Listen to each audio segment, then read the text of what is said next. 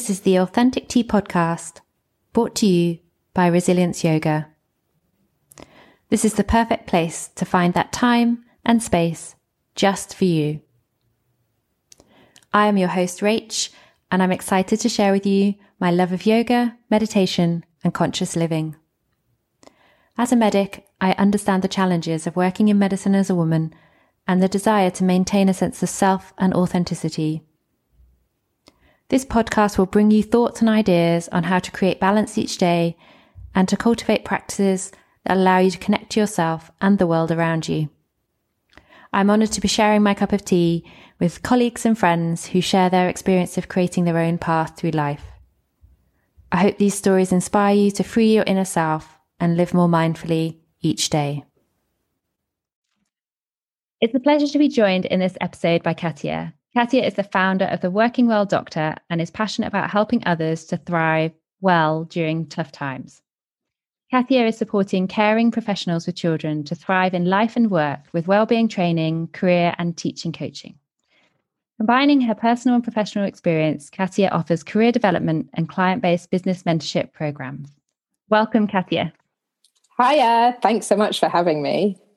It's really fab to have you here today. And I just wonder if we could start off, if you could just share a little bit about the Working Well Doctor, when and how it was created, and what you're sharing through your platform.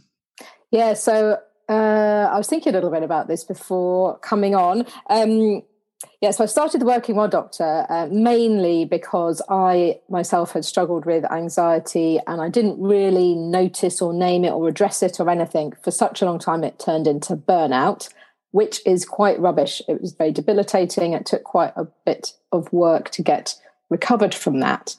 Um, and part of the problem I realized was that I uh, there's still a stigma around mental health um, for everybody, but I do think in caring professions, we're so busy caring for others, we often forget to care for ourselves, or we don't feel there's time, or we feel guilty, or there's lots of reasons. And I think there weren't many conversations that I was aware of where people in healthcare and doctors were talking about their own personal problems. And I think when you're a parent, your world, uh, your world can get turned upside down. And obviously, again, you've got many hats, different caring roles, all of which are amazing. But I think those can all contribute. And in my case, they did contribute to me just really not noticing how much the anxiety was affecting me. And all those factors are actually kind of preventable or at least you can mitigate or minimize if you have a lot more self awareness. Uh, and I really wanted to start those conversations.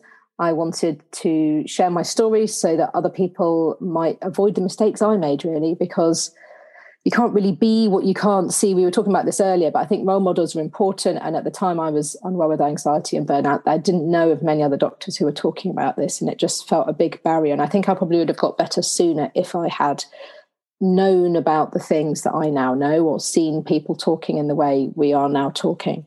So that was a large part of the passion, and that still drives me now. Uh, and I also love to teach. I've always taught throughout my whole life. And I obviously, as an occupational health doctor and GP, I know a fair bit about well-being, and I uh, I know even more now because I've obviously I've developed my expertise in that area.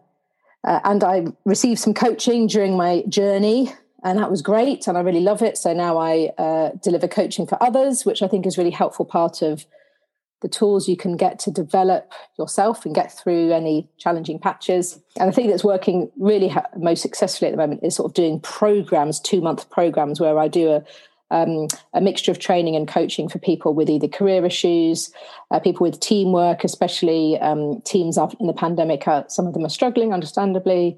And also, there's quite a few doctors, uh, as we know, or other healthcare professionals who are thinking of alternative ways to uh, live and work since the pandemic. Uh, some people are thinking of more of a portfolio career or leaving medicine entirely. And there isn't much guidance out there about how to run or start a business for doctors. So I'm doing mentorship to help doctors starting new businesses. Because again, same thing when I started my business, there was nobody out there telling me what to do. So I went and learned it all myself, and it was great and fun and interesting. But it would have been nice if there'd been somebody with a bit of a pointer.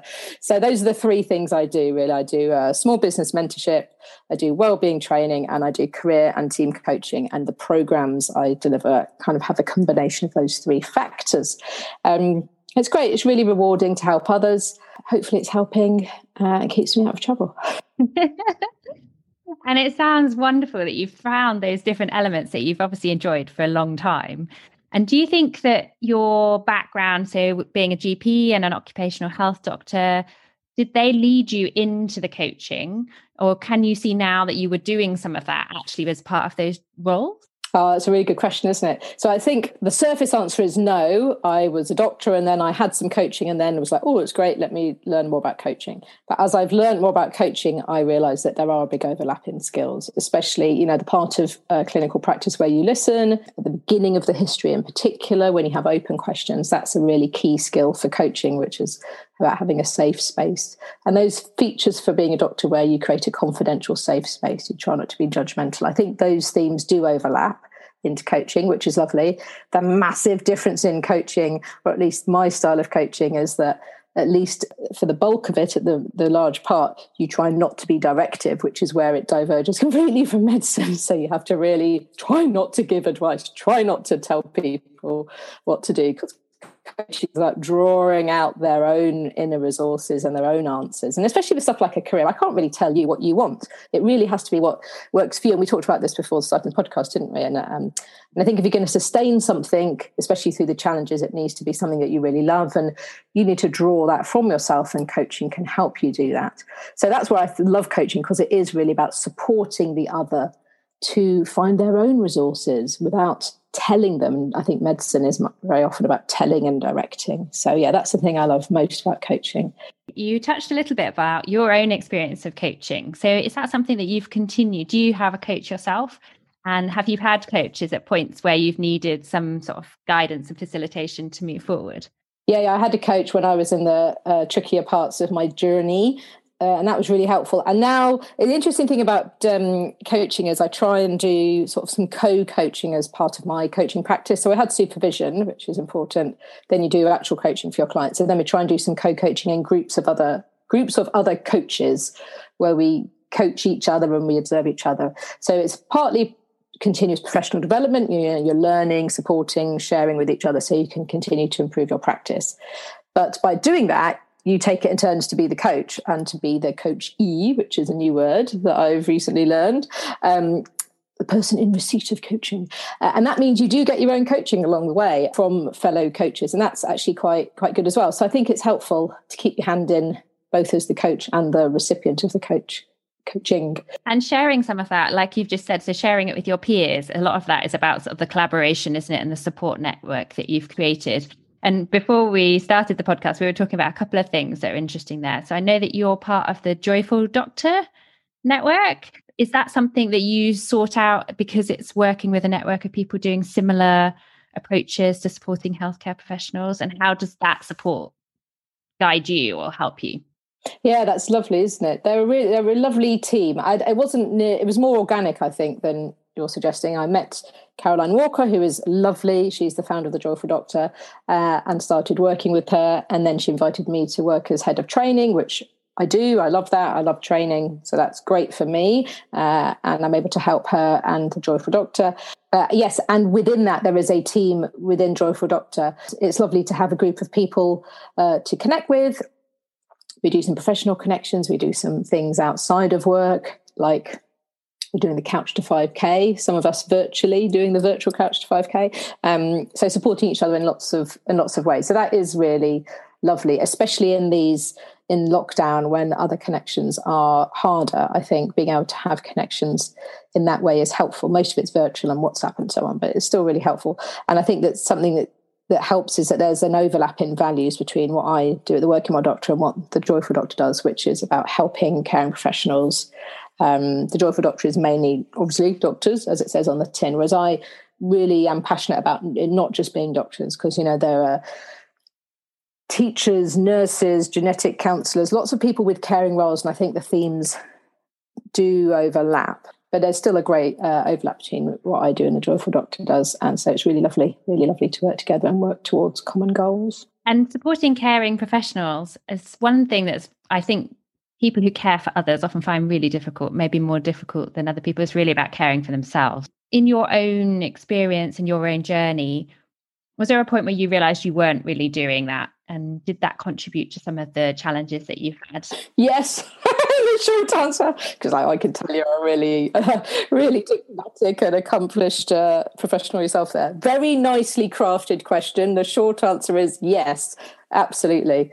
Um, uh, so, like I said uh, earlier, yeah, so all of that was a big factor for me not giving myself permission, feeling very guilty about even thinking about looking after myself. and there wasn't time and other people needed me, be it at home or at work.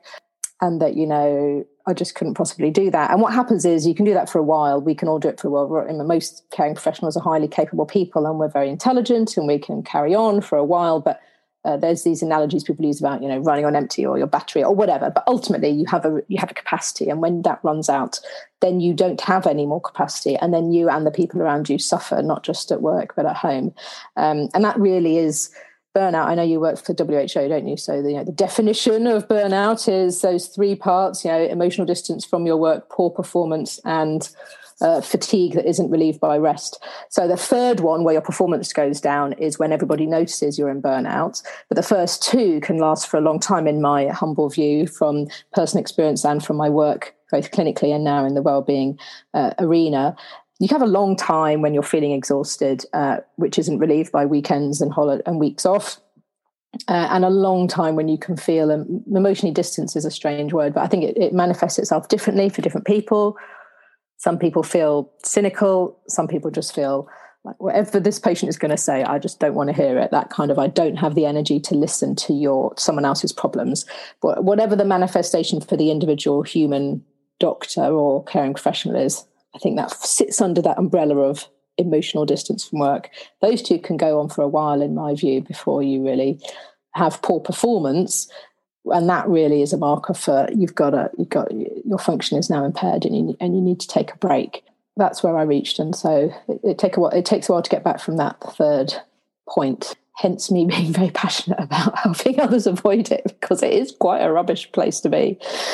And now you're able to use that experience although as you say you wouldn't willingly want anyone to go through that experience but you've been able to take that experience and move forward and share it with other people are there things that you now do to avoid getting back into that sort of cycle? Are there things that you can do in your own self care that you know are really key to your day, to your week? Yeah, yeah, I'm looking at you thinking about all your yoga and stuff. So it's interesting. I'm, I'm not just going to say it's because you're a yoga teacher, mm-hmm. but I do think those basics are important. You know, you think we are physiological creatures, we have basic needs. So we do need, and we talk about it all the time, but it doesn't stop it being true. We do need to get adequate sleep, adequate hydration, adequate nutrition, uh, and moving your body in whichever way is works for you and being outside i think there's a fair bit of evidence that being outside is good for you and then if you can actually exercise outside, even even better. There's a really interesting article in the, I think it was the WHO actually, Social Determinants of Health. It was a tiny little paragraph in a big document saying they did some studies with pot plants in offices, and people who had a pot plant in their office had better performance and I think they had better mood as well than those without a pot plant. And you're like, that's just a really small plant. Think how you know a walk out in the outside would be. So now I have lots of pot plants, uh, but I tend to kill them, so I have lots of succulents because they don't die. I guess to answer your question, that's one example of how I try and uh, build those things in. Having pot plants, trying to do the sleep exercise, blah blah blah. Mindfulness is important. I know you teach meditation, don't you? I've done a mindfulness based course. Um, I think that is helpful for most. Though not all, but many people find that helpful. Uh, and then I think there's a lot of things that fall under the loose umbrella of positive psychology, but they involve sort of reframing, thinking about the neuroplasticity of your brain, how you can change your habits, and the importance of connection. Social connection is really important for humans. I think that's pretty evident to anyone who's been through lockdown. Uh, but trying to be creative about maintaining and developing and nurturing those connections despite lockdown and I think creativity is something I've started to appreciate. There's a, um, it's important for your well-being, and as well as being nice and fun for your well-being, I think it really does support problem solving and create. And creativity is needed to solve problems and develop in your cognitive tasks, whether that's work in work or out of work. So I think there's some evidence that those things are helpful, as well as being good for your well-being. They improve your function um, and maintain your function yeah, lots of things. I wrote my I think my one of my emails coming up for my email community is going to be on how play is helpful for us, not just for children but for grown-ups too. That is amazing. I love that. And then, and one of the things I loved about your website is you have a beautiful card on there, which you have designed and beautifully painted yourself. Is is art something that you have rediscovered, or has it always been there? Gosh, yeah, it's really kind of you to say. I hadn't really thought of it that. So I, I did, I did do that painting. It is mine. It's all original work. But no, I'm not the world's greatest artist by any stretch. I am. Um, I painted that in January this year, January 2021 in the UK. So it was really dark. We just basically had Christmas cancelled for those in, listening in the UK. I know that Rachel's got an international audience. So uh, for the UK, it was pretty pretty rubbish, let's be honest.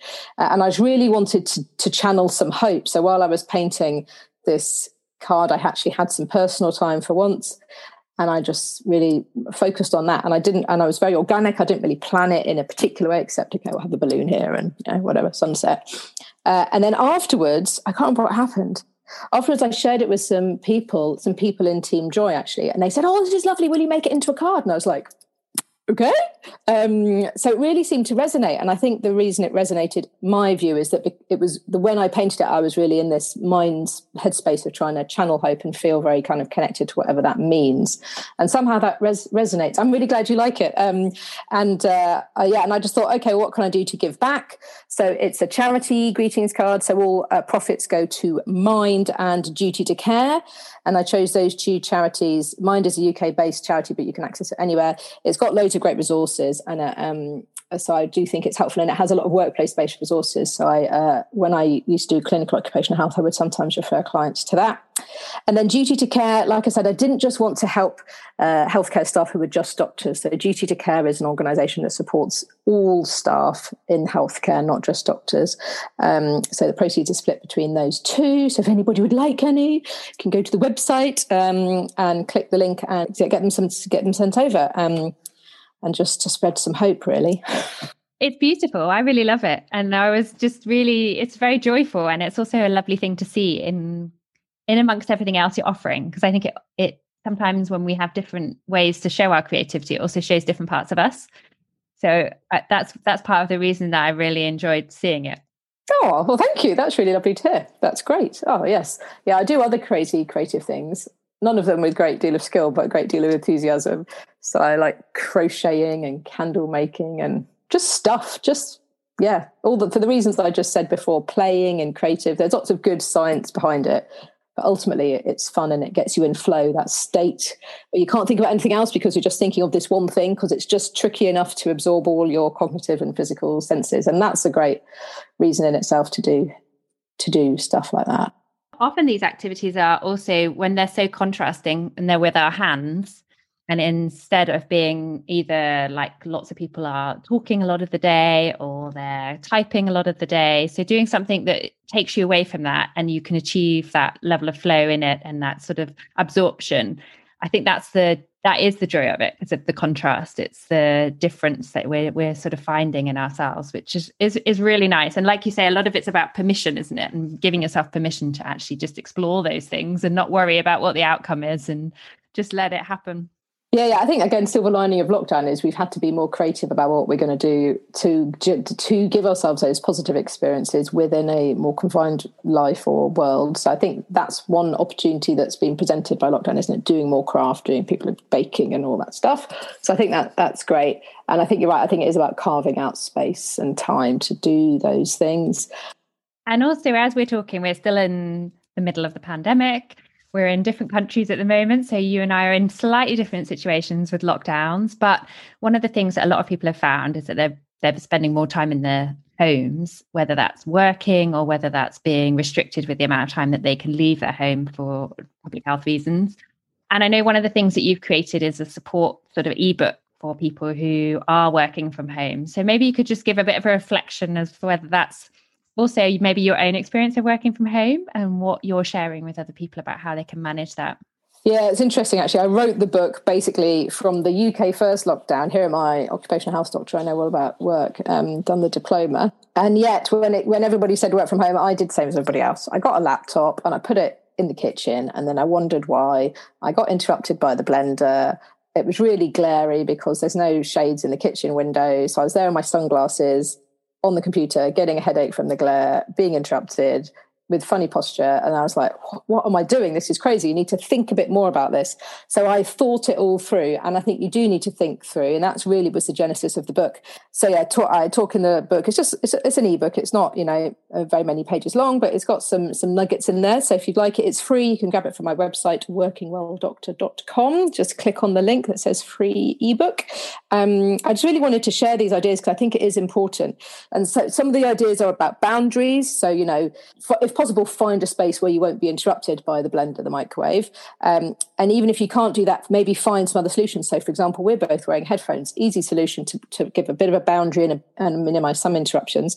And also, a, a, tip that works is to change your clothing so that if you live with others, you give a non-verbal cue to everybody you live with that this is my work clothes. I'm now working.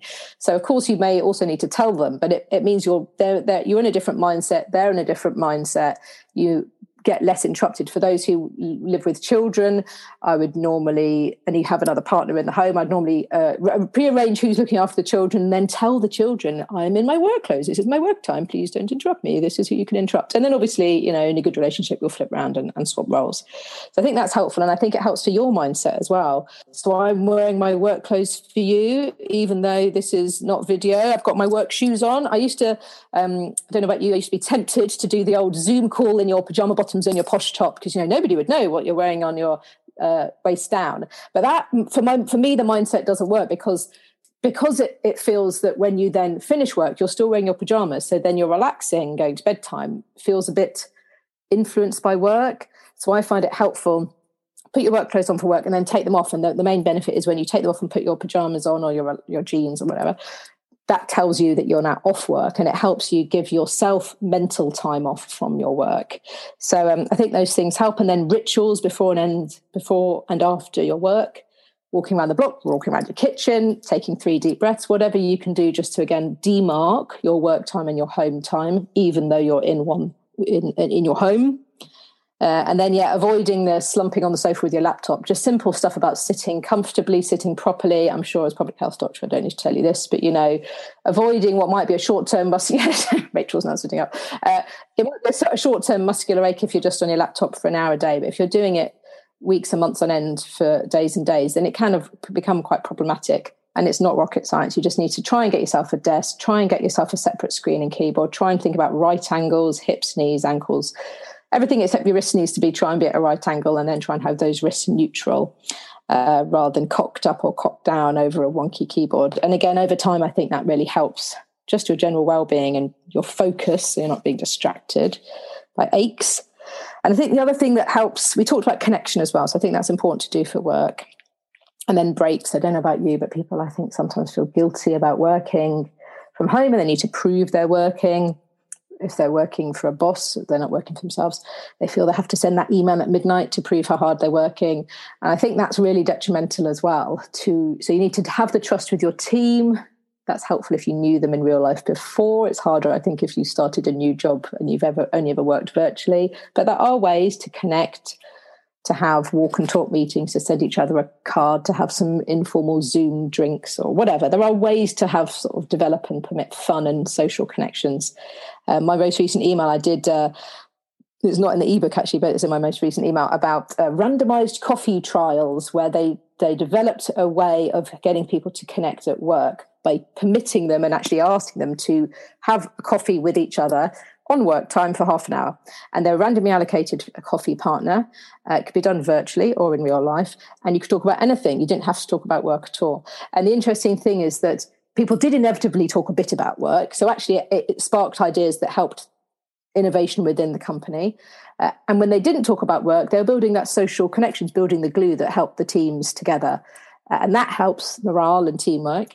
Uh, and then it prevented some other problems like organizational silos forming, which is this phrase for when different teams within a company don't communicate because they might be competing for resources or they might, for lots of reasons, they feel that it's not in their interest to share. And that's really detrimental for the overall team. Uh, and that happens in healthcare teams as well. So I think all these little strategies can either prevent problems arising or promote uh, better team unity. Uh, and that's very important when you work from home because, again, working from home is another barrier to connection. So, again, trying to be creative to overcome those barriers. for some of the stuff in the book, uh, and there's stuff in my email as well. If you if you want to get the email, uh, yeah, you can join from my website as well, theworkingwelldoctor.com. Thank you. We'll make sure we put all the links underneath so people can click in and have a look at the ebook. And I think it's it's just so important as we're moving into a different period of time and it's difficult. The uncertainty is there. So we don't know how long we're going to be in those situations. For some people, it will mean a big shift in the way that they work. So taking time to just reflect and look at what you're doing and put in place some simple measures like you're suggesting. I think it's just so crucial to maintaining our workplace well-being even if the workplace is now in in the home. Yeah definitely. And i think for me i've worked i've worked remotely for a long time but one of the things i really find so important is connection. And you've mentioned it a few times that connection both to ourselves and giving ourselves that time to think about what's going on in our own minds our own bodies then the connection with other people is obviously so crucial to feeling like you are contributing to something, particularly in a workplace and in a team. And as well as working for yourself at the moment and working in the teams that you do, I know something we talked about right at the beginning was around role models and connecting with people who can inspire you. And really, but through this podcast, what I'm really hoping is that people can listen and they get a little bit of inspiration, a little bit of a spark to follow their dreams, to follow different ideas, and to be confident with themselves. So, were there people in your life that you were able to identify as a role model? And who are those people, maybe? And what have you learned from finding maybe women, maybe men who have been a role model for you? That's really interesting, isn't it? So I think I, you, I was thinking about this question. I think the way I, I think there's been a few role models. I think the way you find them is really, as you were saying, it's really with your intuition. There's nothing that you says I'm this person's name or their job title is going to make them into a good role model for you.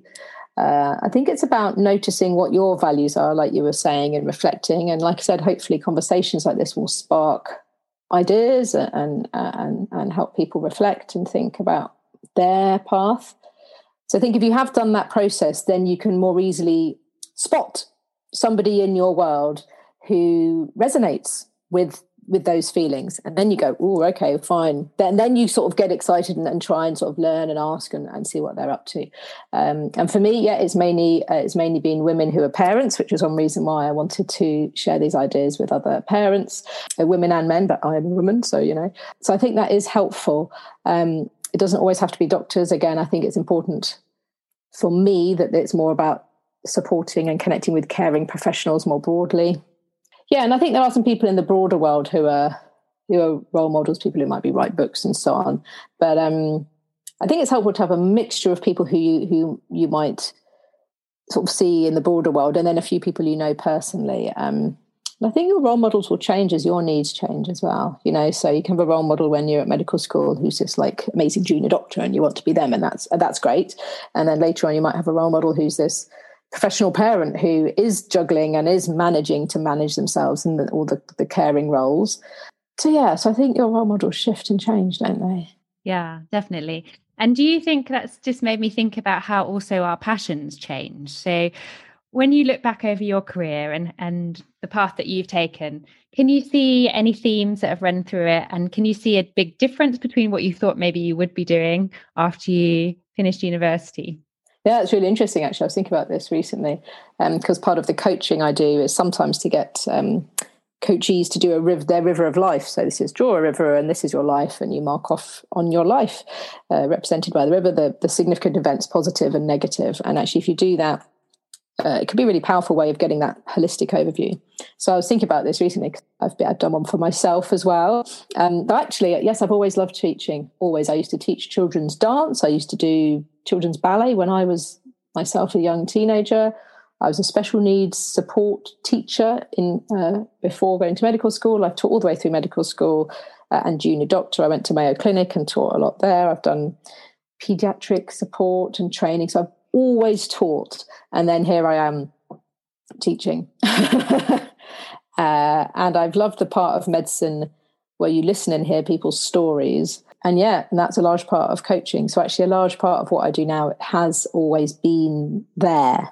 Oh, that's a beautiful way to come to the conclusion of our podcast. I really love that whole idea of the river of life. And it's a great exercise. I've done something similar to that before. And it is really great to be able to see the themes and the different things that are coming along and you, and pulling them together and feeling like you're going in the right direction and that you're following what you is authentic for you. So that's really lovely to hear that. Just before we go, where can people find out more? I know we've mentioned about your website, but what's the best way to get in contact with you if people want to connect? Yeah, so the website is probably the simplest, um, workingwelldoctor.com. Uh, all the connections are through there, but you can also email me direct, the working well experience at gmail.com. Uh, they're the two simplest ways. And if you'd like the card, you can click on the website or the free ebook or to join the email list. They're all available through my website. Just click on the links. And I'm also on Instagram at working underscore well underscore doctor and on LinkedIn. I have a Facebook group for my Thrive Well community. So if you'd like to join that, then you're welcome to just um, connect with me through the website or my email, and then I can hook you up with that uh, sort of members Thrive Well group as well. Brilliant. Thank you. And we will definitely put all these links below. So it's been a real pleasure chatting to you. I could chat to you for a lot, lot longer. I've got so many questions, but um, one of the reasons that I wanted to do this podcast is really so that we can be the most authentic version of ourselves. And as it's called Authentic Tea, I would love to know who you would like to have your most authentic cup of tea with. Yes, I thought about this question. I was like, oh my god! So lots of uh, lots no of different people. Yeah, no pressure. But I think because um, it's a kind of a a really broad question. I think I'm going to go for so there's lots of people you can have an authentic cup of tea with, which is lovely in real life or, or even here. I've got my tea while I'm talking to you, which is lovely. Uh, but I'm going to choose somebody who I might not get to have a real life cup of tea with. Maybe I will, uh, and that's Michelle Obama. Um, I really find her inspirational. I love her podcast and her book. Uh, and I think she strikes, obviously, I've never met her in real life, but she strikes me as somebody who has managed to maintain her authenticity despite many challenges. And she represents somebody who, aside from being, you know, First Lady or ex First Lady, you know, as a Black woman, there's inevitably going to be challenges for her. Uh, and she has managed to uh, meet or manage those uh, and yet really uh, seems to maintain her authenticity. Um, so yeah, talking of role models, I think she's one of my role models. So that would be really, I'd love to have a chat to her. That I also would love to have a chat with her. Maybe, maybe one day. Who knows? Who knows where these circles take us? Huh? Oh yes, who knows? Let's make it happen. so yeah, absolutely. Thank you so much for being part of the podcast today. It's been an absolute pleasure. Oh, thank you, Rachel. I really enjoyed this. You've been listening to the Authentic Tea podcast brought to you by Rach and Resilience Yoga, creating yoga and meditation content specifically for women in medicine who want to cultivate inner calm and resilience. If you've enjoyed listening, please subscribe, rate, write a quick review, and join us again soon.